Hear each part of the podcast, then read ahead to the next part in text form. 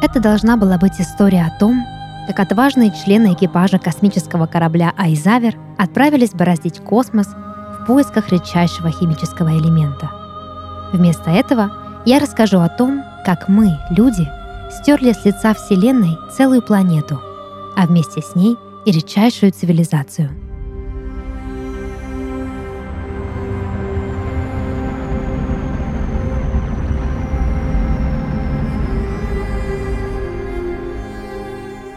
Бровер, доложите ситуацию. Предположительное местонахождение Унобтания прямо по курсу, капитан.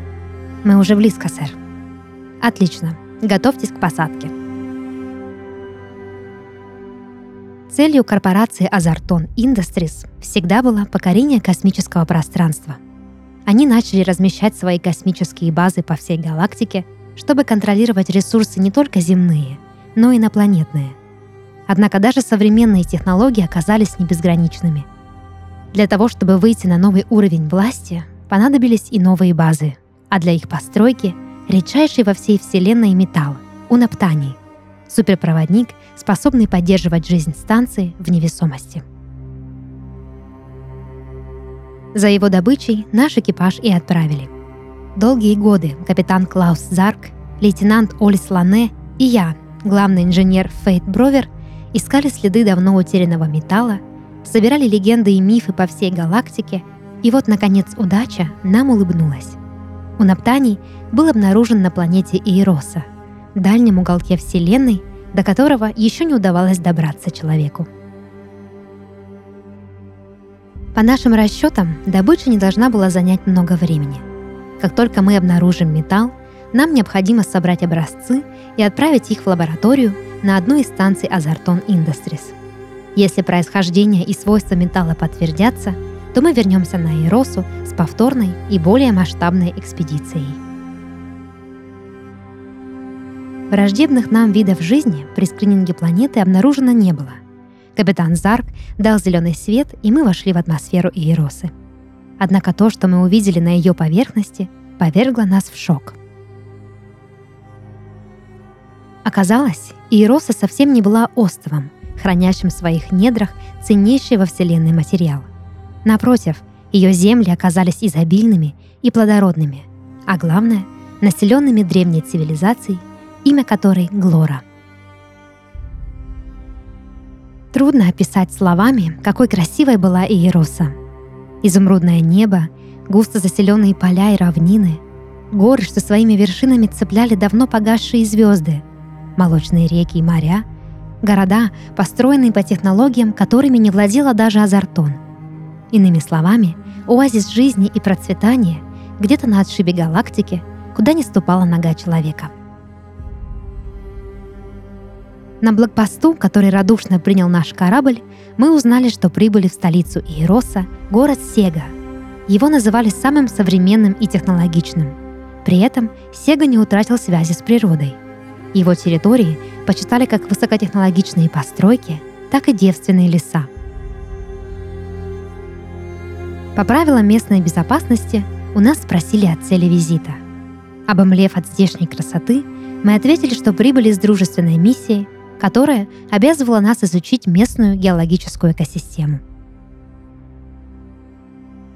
Услышав о наших намерениях, охранный пост тут же направил к нам специалиста — Владена Абавтина. Его должность была чем-то вроде земного посла, однако земляне никогда не спускались на Иеросу, отчего встреча с нами оказалась очень любопытной для Владлена.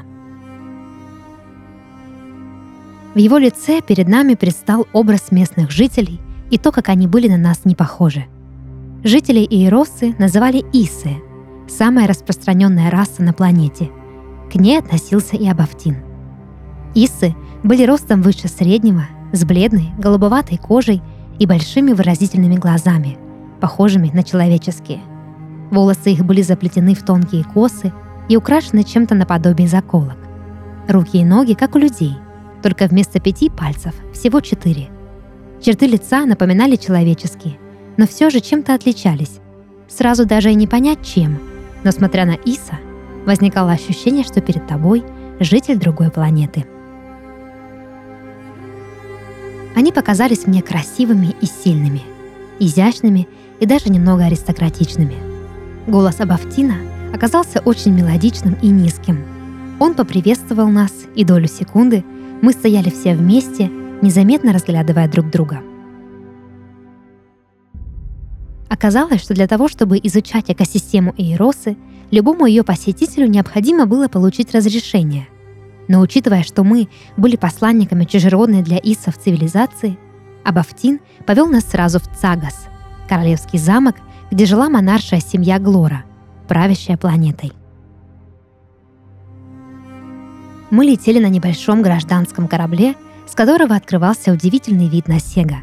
Казалось, шпили его зданий вот-вот зацепят дно нашего судна, а кремовые облака поглотят и не выплюнут обратно.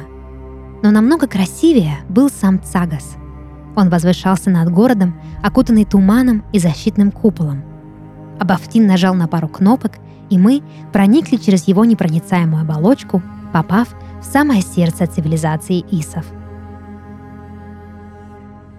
Цагас был одновременно воплощением развития современных технологий и чудом, что подарили боги. Они же и сохранили его спустя века. Даже если бы мы на Земле могли прогнозировать технологический прогресс так далеко, как иссы, то едва ли наши города могли сравниться с колоссальностью этого места.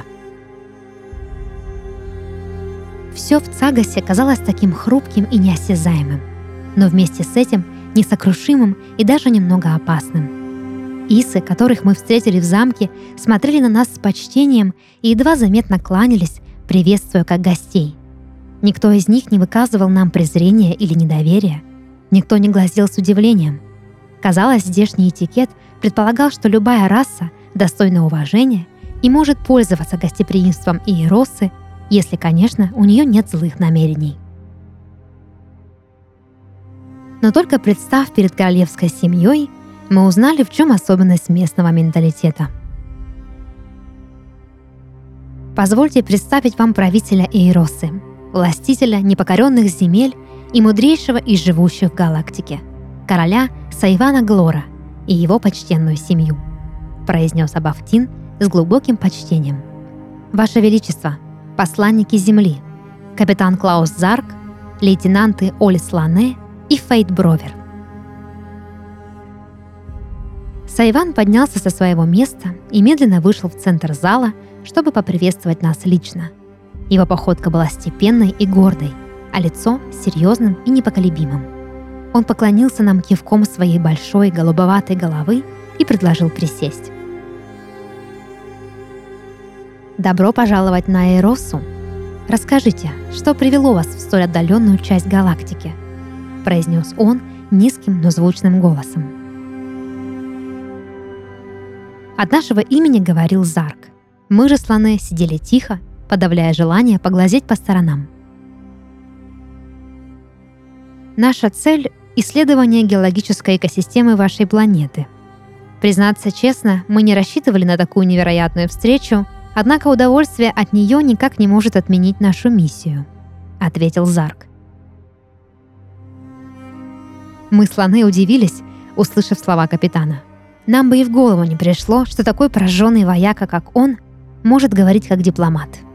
От этого стало еще интереснее, чем же кончится эта встреча. Даст ли мудрейший король разрешение перекопать их планету в поисках Унобтания? «И в чем же заключается ваша миссия, капитан?» – спросил Сайван. «Исключительно в изучении, Ваше Величество», – ответил Зарк и расплылся в непривычной для него улыбке. Знание — это похвально. Здесь, на Иероса, мы поощряем интеллект и развитие. Однако что именно может дать вам наша многовековая Земля? Продолжал Сайван свой допрос. Согласно нашим исследованиям, на вашей планете есть отложение Унобтания, редчайшего металла во Вселенной. Изучение его дало бы нашей планете бесценные знания о технологиях, в которых она нуждается, — ответил Зарк, подавляя нарастающее раздражение. Вы правы. Унобтаний действительно редчайший элемент, а знания о нем воистину бесценны. Поэтому с нашей стороны было бы неблагоразумно давать их в руки, намерений которых мы не знаем, серьезно сказал Сайван, будто почувствовав напряжение своего собеседника. «Чего же конкретно вы боитесь?» — спросил Зарк, а все присутствующие тут же вздохнули с возмущением. «Приятно встретить смелого человека, да еще и знающего цену знаниям». «Думаю, вы знаете ответ, капитан», — произнес Сайван и посмотрел на Зарка из-под подобия бровей. «Мы ученые, а не воины, Ваше Величество», — ответил Зарк на намек короля. «Однако вы зовете себя капитаном», — уточнил Сайван. «Корабля, не более», — успокоил его Зарк. Пока я слушал диалог Зарка и Сайвана, Ламе едва заметно пнул меня в плечо и кивком указал в сторону. Повернувшись, я увидел девушку, стоящую у окна и одетую в платье и мантию, похожую на королевскую. Она стояла в стороне ото всех и наблюдала за происходящим. Ее красота тут же сразила меня, да так, что челюсть моя слегка приоткрылась от удивления. Я смотрел на нее словно зачарованный, загипнотизированный. Весь дворец в мгновение перестал существовать. Я видел лишь ее, озаренную лучами изумрудного света, в полупрозрачных одеждах, развивающихся на ветру. Ее странные инопланетные волосы доставали до самого пола и сверкали, словно хвост от кометы, пролетевшей над землей. Я не мог оторвать от нее глаз. Так она была хороша, так экзотична и недоступна уму. Так я и глядел на нее до тех пор, пока Ламе не одернул мою руку. В это мгновение мой транс словно рухнул, и я вернулся в реальность, где король обращался уже не только к Зарку, но и к нам с Ламе. «Вижу, вы нашли мою дочь любопытной, лейтенант?» — спросил Сайван с едва заметной улыбкой.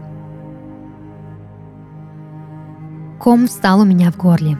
Я не мог ничего сказать, только встревоженно смотрел на него, мысленно прокручивая оправдания.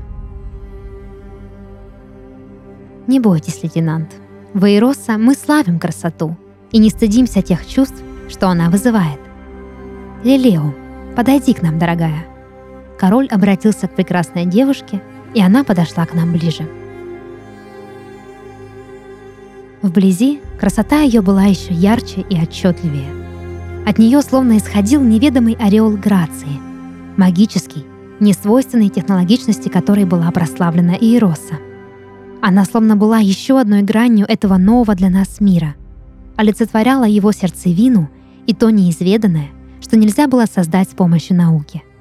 Без сомнений, принцесса Лилео была самым прекрасным созданием, которое я когда-либо видел в своей жизни.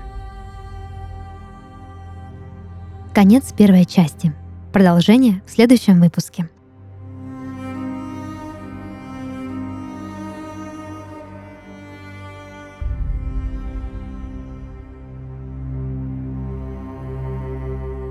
Это подкаст «Сны» и его ведущая Дарья Харченко. Сегодня я читала рассказ, написанный на основе сна нашего слушателя Данила Тарасенко из города Краснодар. Если вы хотите, чтобы ваш сон прозвучал в подкасте, присылайте его к нам на почту. Ссылка в описании. До новых встреч и сладких снов!